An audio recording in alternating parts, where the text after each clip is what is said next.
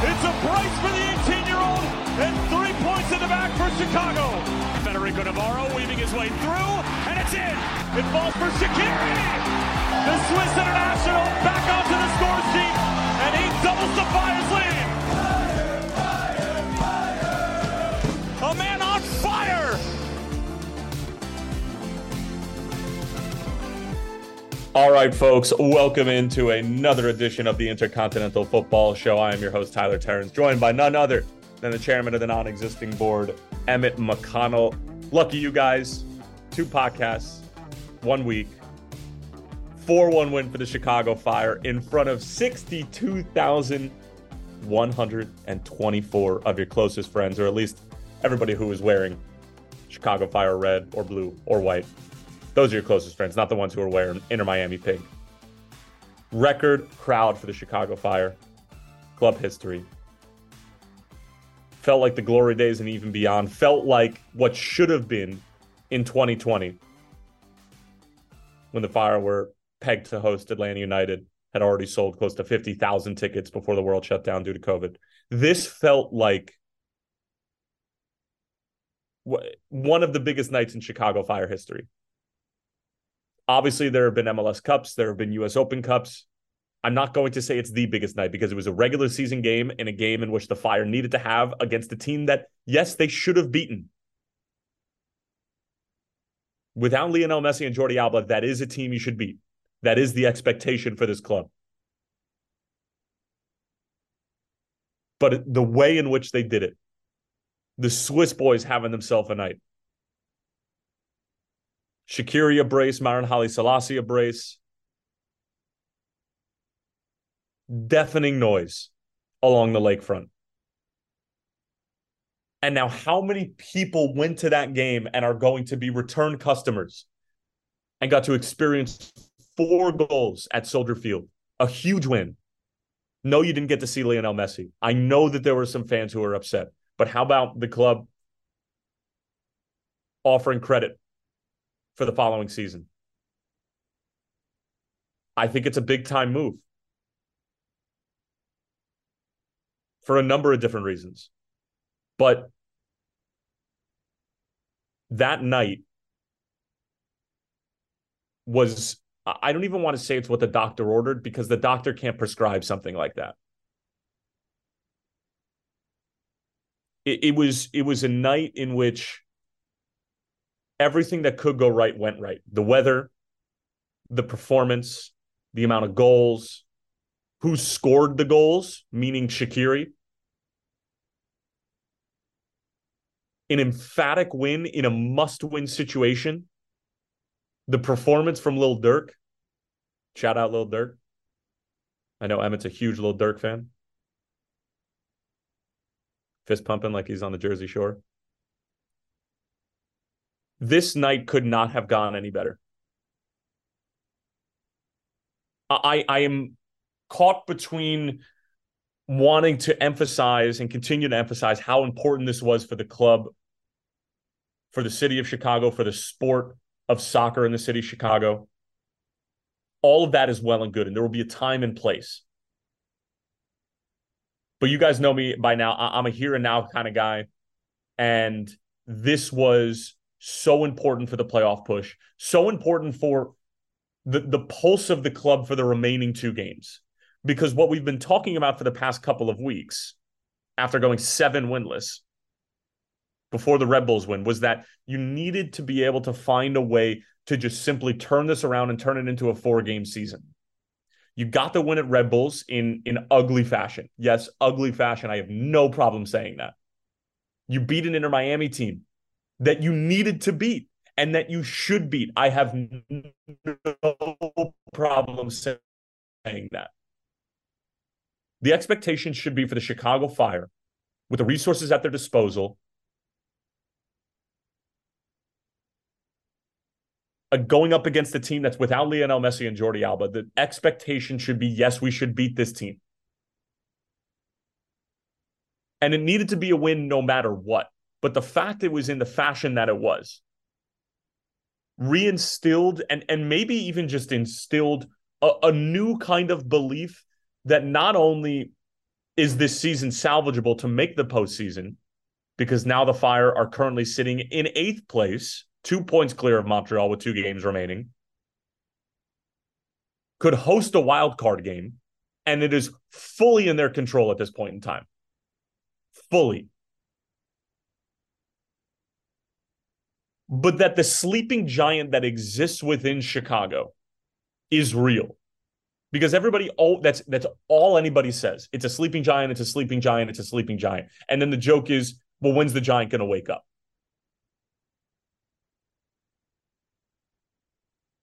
The giant is not fully awoken yet because this needs to bleed over into next year. Obviously, you need to make some signings. You need to change some things on the roster. That much is very clear, and I am not saying anything groundbreaking. The giant may not be fully awake and ready to go and strap on your boots and go to work. But the giant at least has been poked. A little groggy, maybe hits the snooze button. I'm guilty of it. I know Emmett is as well. And most of you who are listening to this podcast, and maybe there's some of you who say, I don't know what a snooze button is, Tyler, because I'm a grinder and that's what I do. Good for you. But while I continue with this giant metaphor, and while you continue to indulge me, if you can keep this momentum rolling into the weekend against Charlotte in another must-win situation and in a situation where you basically can lock up your spot with a win. If you get some help from Montreal and NYCFC, you can lock up your spot with a win. Because you'd be on 43, and if Montreal and NYCFC are 5 points off the mark, or even if they're 4 points off the mark with 1 game remaining, I am no mathematician, but that becomes mathematically impossible for either one of those teams to reach them.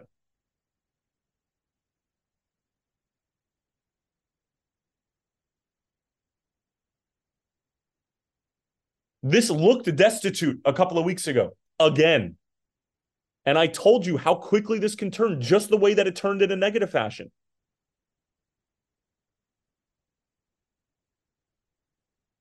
Was it perfect against Miami? Absolutely not, because Benjamin Kromoski should have finished it all. Should have finished, and it should have been 2-1 Miami. Miami had their chances.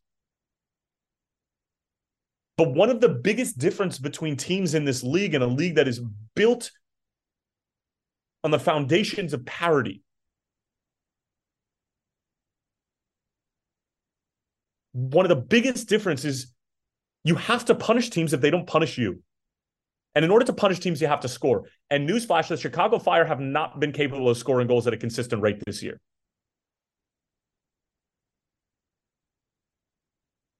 But if Miami was going to continuously throw numbers forward and it was going to be sluggish and they were going to leave themselves exposed at the back and keep the ball and do what they normally do when Messi and Alba are on the field, and if they weren't going to finish their chances, you'd be better damn sure that you're going to kill them on the other end. And that's exactly what ended up happening. Throw numbers forward, be brave, multiple runners in the box, and cause all sorts of problems for a back line that is not particularly fleet of foot between Kamal Murray, Sergiy Kryvtsov, whoever it might be.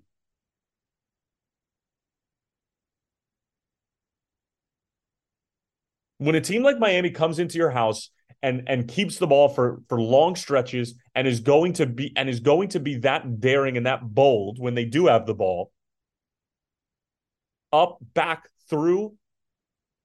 First goal for the Fire was just downright sexy. I don't have another word for it. That type of pattern is so simple. And it is something that you learn when you're 11 years old. Even the goalkeepers learn it. Emmett will be the first to tell you. You break a line so that the central defender has to run with the striker who's in. You lay it off. Back line gets sucked in a little bit. There's a run being made on the outside. You play the ball through, and then you go. Painfully simple stuff. And it works. First division in North America. Unbalances teams.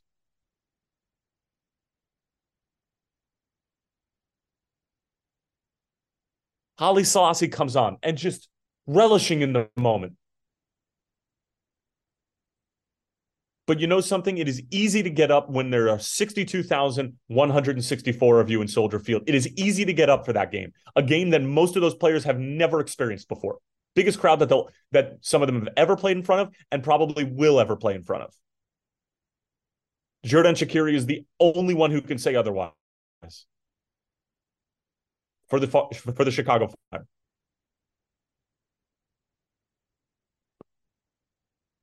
Now I want to see it again on Saturday. Do I expect 62,000? Absolutely not.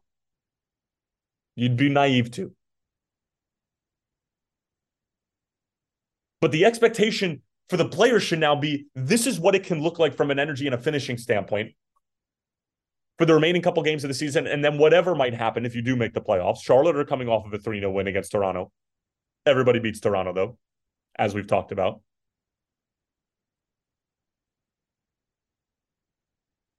And reminder, Charlotte was the one who put the nail in the coffin last year. Up 2-0 at halftime, you lose 3-2. For the second time at home last year. You owe them one. Who knows what this roster and what this coaching staff, what all this is going to look like next year. But I'll tell you what's in front of them right now. 2 games, one of them being at home, and a possibility to host a wild card playoff game. You want to wake up the sleeping giant, host the playoff game, get 40,000 on the lakefront for postseason soccer in Chicago, put on a show, get to the next round, and see what happens. That's how you wake up the sleeping giant. And it's fully within your control.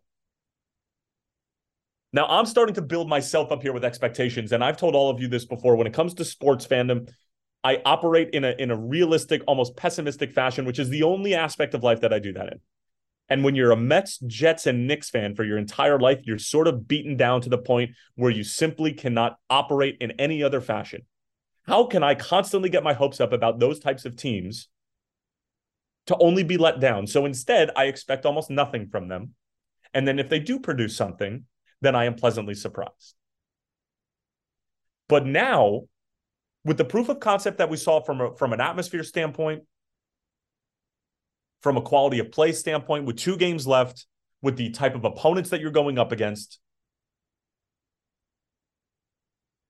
this is realistic now. Because it's only 2 games.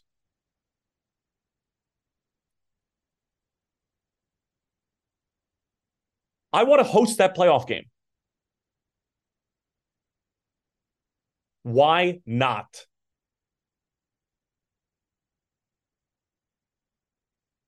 Are you getting the goals from consistent sources, just like we talked about? No, you're not. But figure out a way to continue to put the ball in the back of the net, whether it's Shaqiri, Haile-Selassie, Herbers making runs out of the midfield.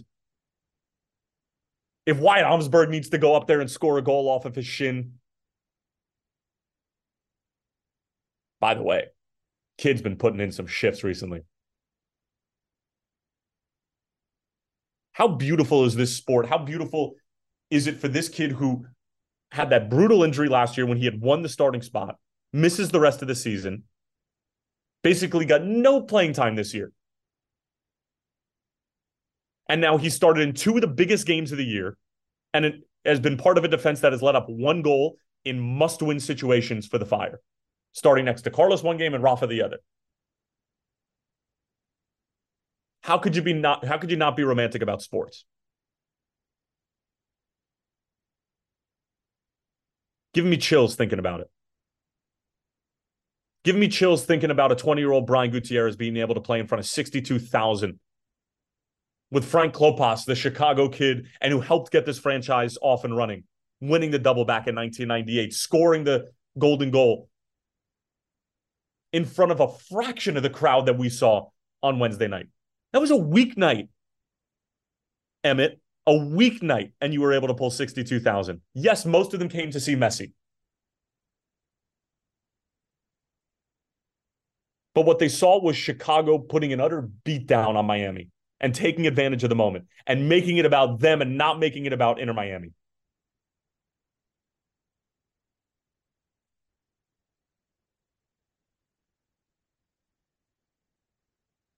What do you think could happen if this team puts a consistent product on the field,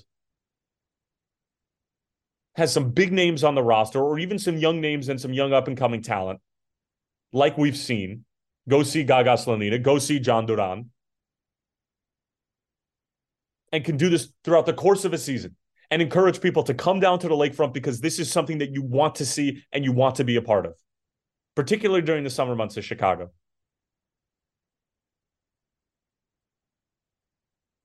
But for right here and right now, Charlotte over the weekend, NYCFC on Decision Day, October 21st. But you could theoretically lock up your playoff spot, and you could lock up the home wildcard game with a win and some help from Montreal and NYCFC.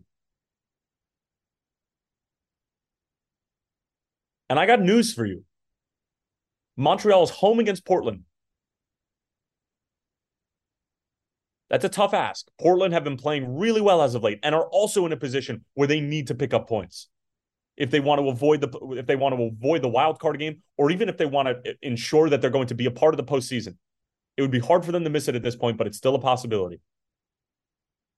So Montreal have a tough one, and then NYCFC are at DC.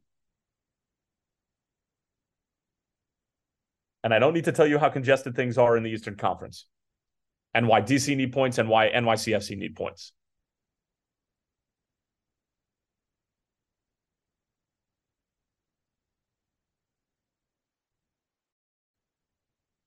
The best case scenario out of that game, because it's two teams that the Fire are jockeying with in NYCFC and DC, I think is a draw, because if you win, you're on 43. NYC would be on 39. They can't catch you. DC would be on 38. And that's their final game of the season, DC. DC will not be playing on Decision Day. Correct me if I'm wrong there, Emmett. Even if DC wins, you're still good. DC win or a draw. Obviously don't want NYCFC to win. And then same goes for Montreal. A draw or a loss. This is doable, man.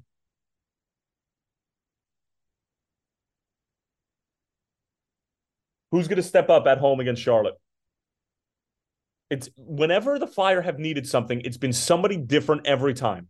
Whether it was Kei Kamara on the road against Portland, whether it was Fabian Herbers on the road against Sporting Kansas City. Kutsias against Red Bulls. Shaqiri against Inter Miami. Chris Brady and Wyatt Omsberg from a defensive and goalkeeping standpoint against Red Bulls. Jonathan Dean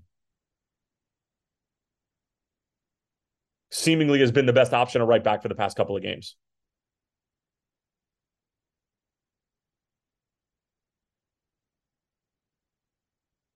Gaston and Dumbia are figuring it out one game at a time. There is just enough there right now. Just enough.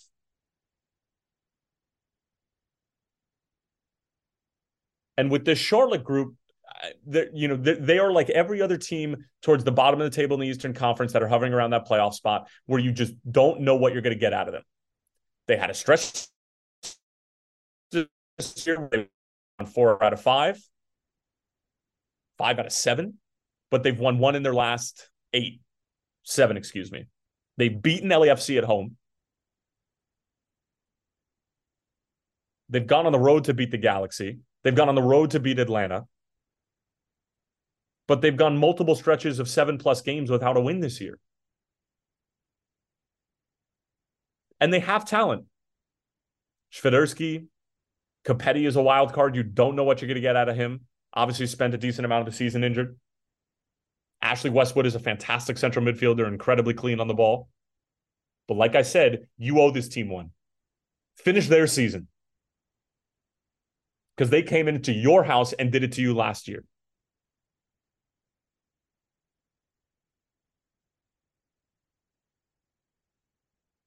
Emmett, I'm fired up.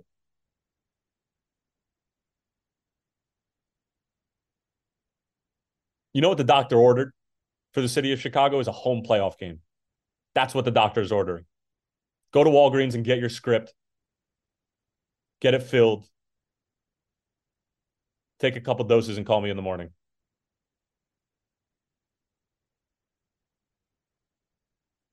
God, I want to see it so bad. Playoff soccer in Chicago. Put an end to the drought. Finish the job. 180 minutes. You could lock everything up in 90 minutes with a little bit of help.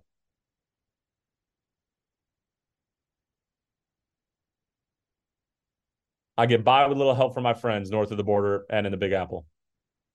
Help me help you.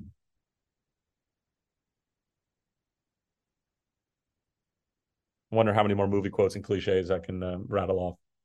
Other news around MLS.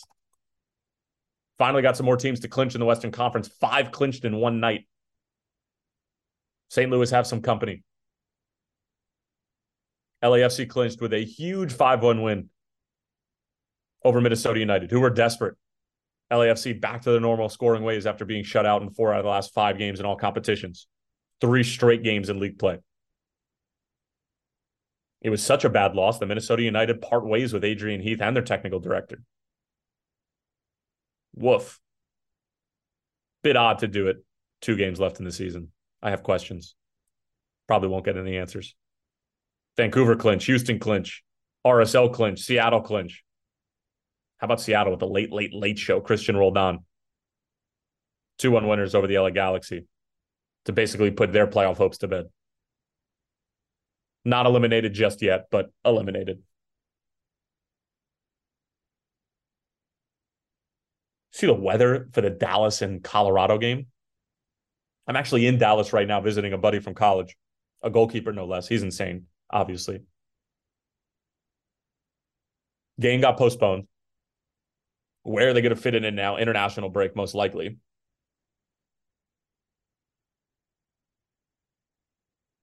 There was signage falling off.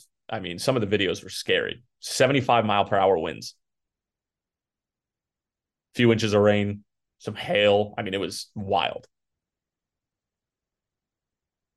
I got Dallas and San Jose this weekend. Could be a potential preview of the wild card game. San Jose, after finishing in the bottom of the Western Conference last year, into the postseason, most likely, under the stewardship of Luchi Gonzalez.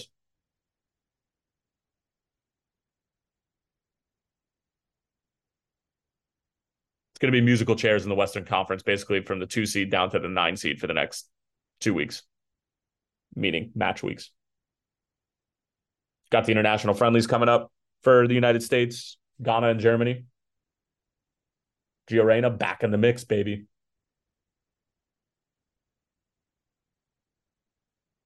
Think he's been told that he's not going to play?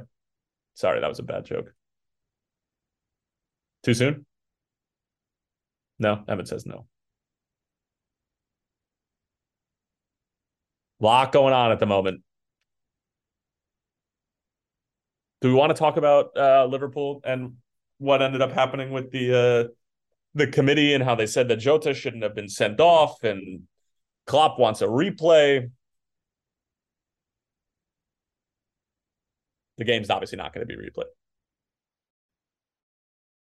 We don't live in that kind of world.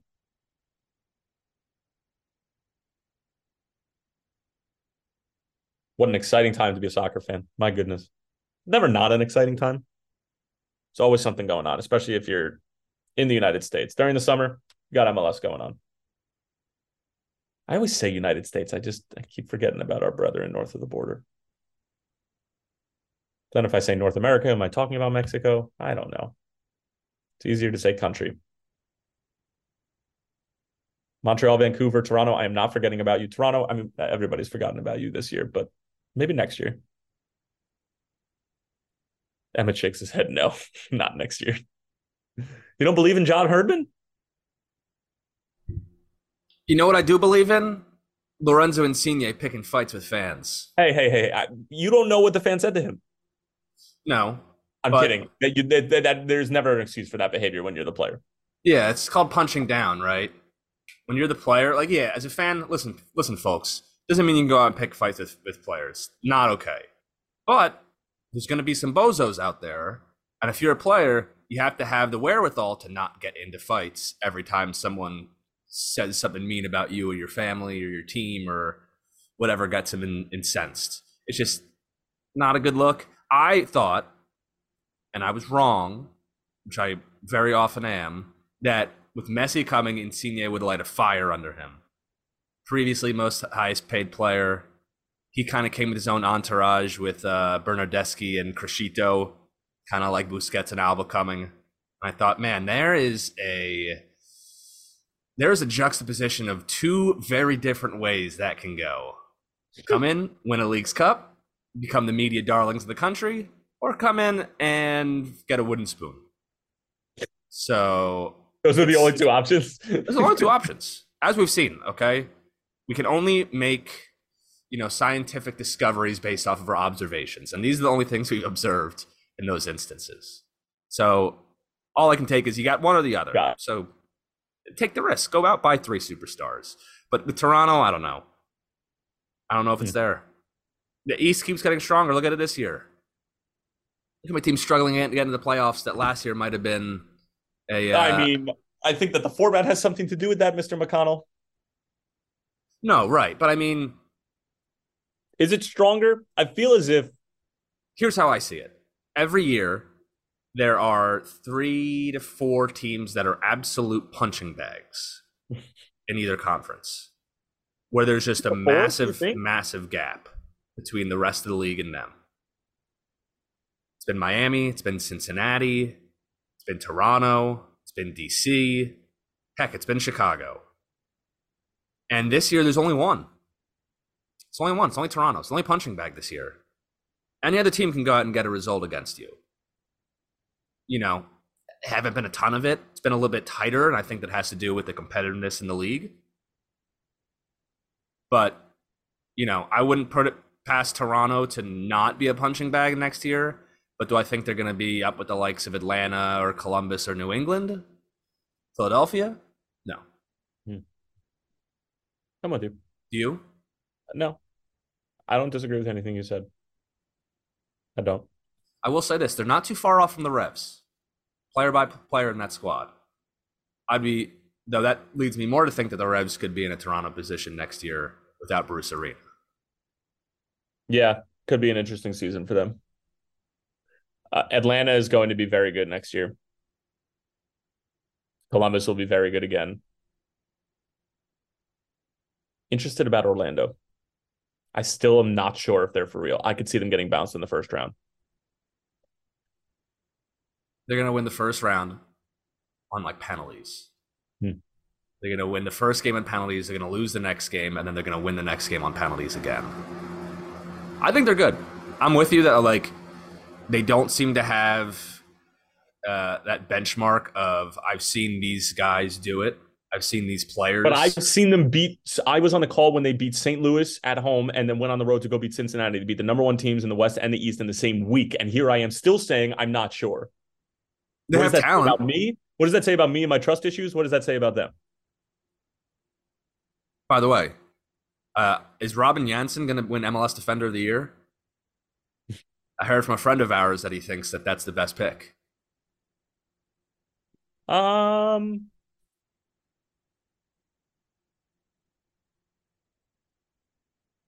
Orlando's the 3rd best defense in the East. Like 5th or 6th overall. He's been very good. But what about Yerson Mosqueda? What about Matt Miazga? They're on the same amount of goals allowed and they won the Supporter Shield. I'm with you. I haven't seen enough Orlando. What about Jackson Reagan? I think Jackson Reagan's going to win MLS Defender of the Year. I mean, if we're going to go, they've given up 32 goals this year. He's been at the heart of it. Yamar? I don't know. What's your criteria? Who's been the best defensive player in the league? That's my criteria. Jose Martinez. Ooh. Ooh, now you got the juices going. Well, it's defender. It's defender of the year. It's not defensive midfielder of the year. There's an argument, though. No, I mean, there's no argument. It's I don't position. No. I mean, in terms of MLS defender of the year, I think every other position you're going to go through is say, if you are a media member with a vote, which I'm not for obvious reasons, you say MVP Lucho Acosta. Okay, done and dusted. Goalkeeper of the year Roman Berkey. All right, move on.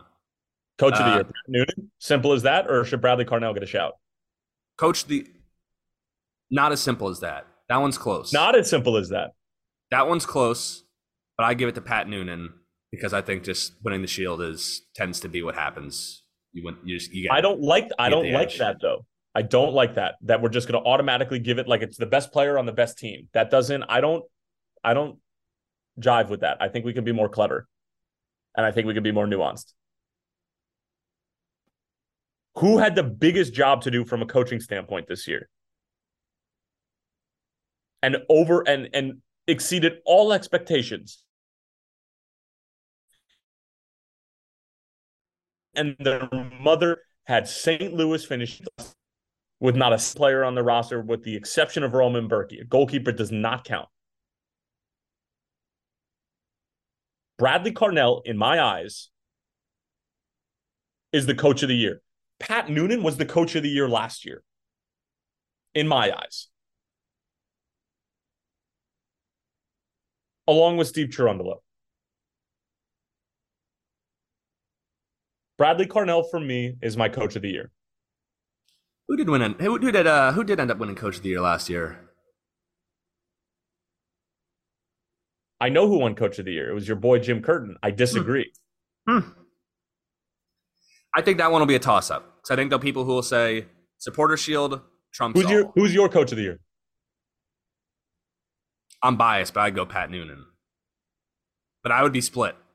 Your argument on Bradley Carnell is very, very good. If you think of like expected position, and we're not going to get into the expected goals debate that I always seem to get with some of the older announcers, but predicted position for the league and end position. Not to toot my own horn, but I predicted Cincinnati was going to win the East and probably fairly easily. I don't get a prediction there. It's not groundbreaking. No, exactly. I'm proud of you, but it's not groundbreaking. Exactly. So when we look at it, you're right. Like Cincinnati was expected to probably be up around there. There probably weren't a lot of people who predicted them to win the Shield, but St. Louis wasn't. So yeah, maybe Bradley Carnell is. How about this? I would put Oscar Pareja ahead of Pat Noonan. And I'm not taking anything away from what he's done, but I'm just saying in terms of the amount of talent that they have on their roster and how they performed last year coming into this season, everybody expected Cincinnati to be one of the best teams in the league. But media expectations sized up against reality. He obviously has to go out there and coach them. And coaching is not simply the X's and O's. It's managing the locker room. It's managing egos. And there are some egos in that locker room, whether it was Brenner before they sold him, Lucho Acosta at the moment, and then also implementing some younger players and being the best team throughout a 34-game schedule. There is something to be said for that, and that is why you make the easy argument for Pat Noonan and why a lot of people can fall into that trap. But for me, how Bradley Carnell was able to not only cultivate a culture, get everybody to buy in. Lutz Pfannenstiel has to be the executive of the year. Has to be. That one's easy. Most of these picks are easy. I'll say the coach one, I'm with you, that's not an easy one, and defender of the year. Comeback player of the year, Alan Pulido. Young player of the year, Thiago Almada. All right, let's get to the good ones, right? Get past the easy ones. Coach of the year and defender of the year. Those are the ones I'm unsure of. You may have convinced me on Bradley Carnell. Wow. If I did one good thing today, it was that I changed your mind on a... Not Oscar Pareja, though. So it would be Carnell, Noonan, Pareja for you. Or is there another coach who slides in there? Wilfred Nancy in his first year? I mean, they could end up with the 3 seed. He's got more resources at Columbus than he did at Montreal. This is true. That being said, if you look back at the talent on that Montreal team, it was a well put together squad. Alistair Johnston, Victor Wanyama, Ismail Kone, Georgi Mihailovic. Yeah. You know, Chicago. At the time, you know, they paid $1 million for Mihailovic. They paid $1 million for Johnston. They paid a pretty penny for Kamal Miller. Like, it wasn't as if they and Victor Wanyama. So it wasn't as if they didn't like go out and say, "Oh, Alistair Johnston's playing really well in Nashville. Let's go spend $1 million on him." But they all worked out. They were all good hits. That being said, Columbus has shown that they're going to back their coach more. So I actually think Nancy took a step back this year. Well, he didn't have Lucas Celleray. I'm excited. We'll have to wait and see. I'm excited to vote. But Emmett, it's been a pleasure as always. We're going to let the good folks go. Folks, enjoy the win. Enjoy the game this weekend. Big one against Charlotte. If you don't have your tickets, go to MLSsoccer.com/tickets now. Go see the Fire potentially lock up, not a playoff spot, but a home playoff game. Vamos.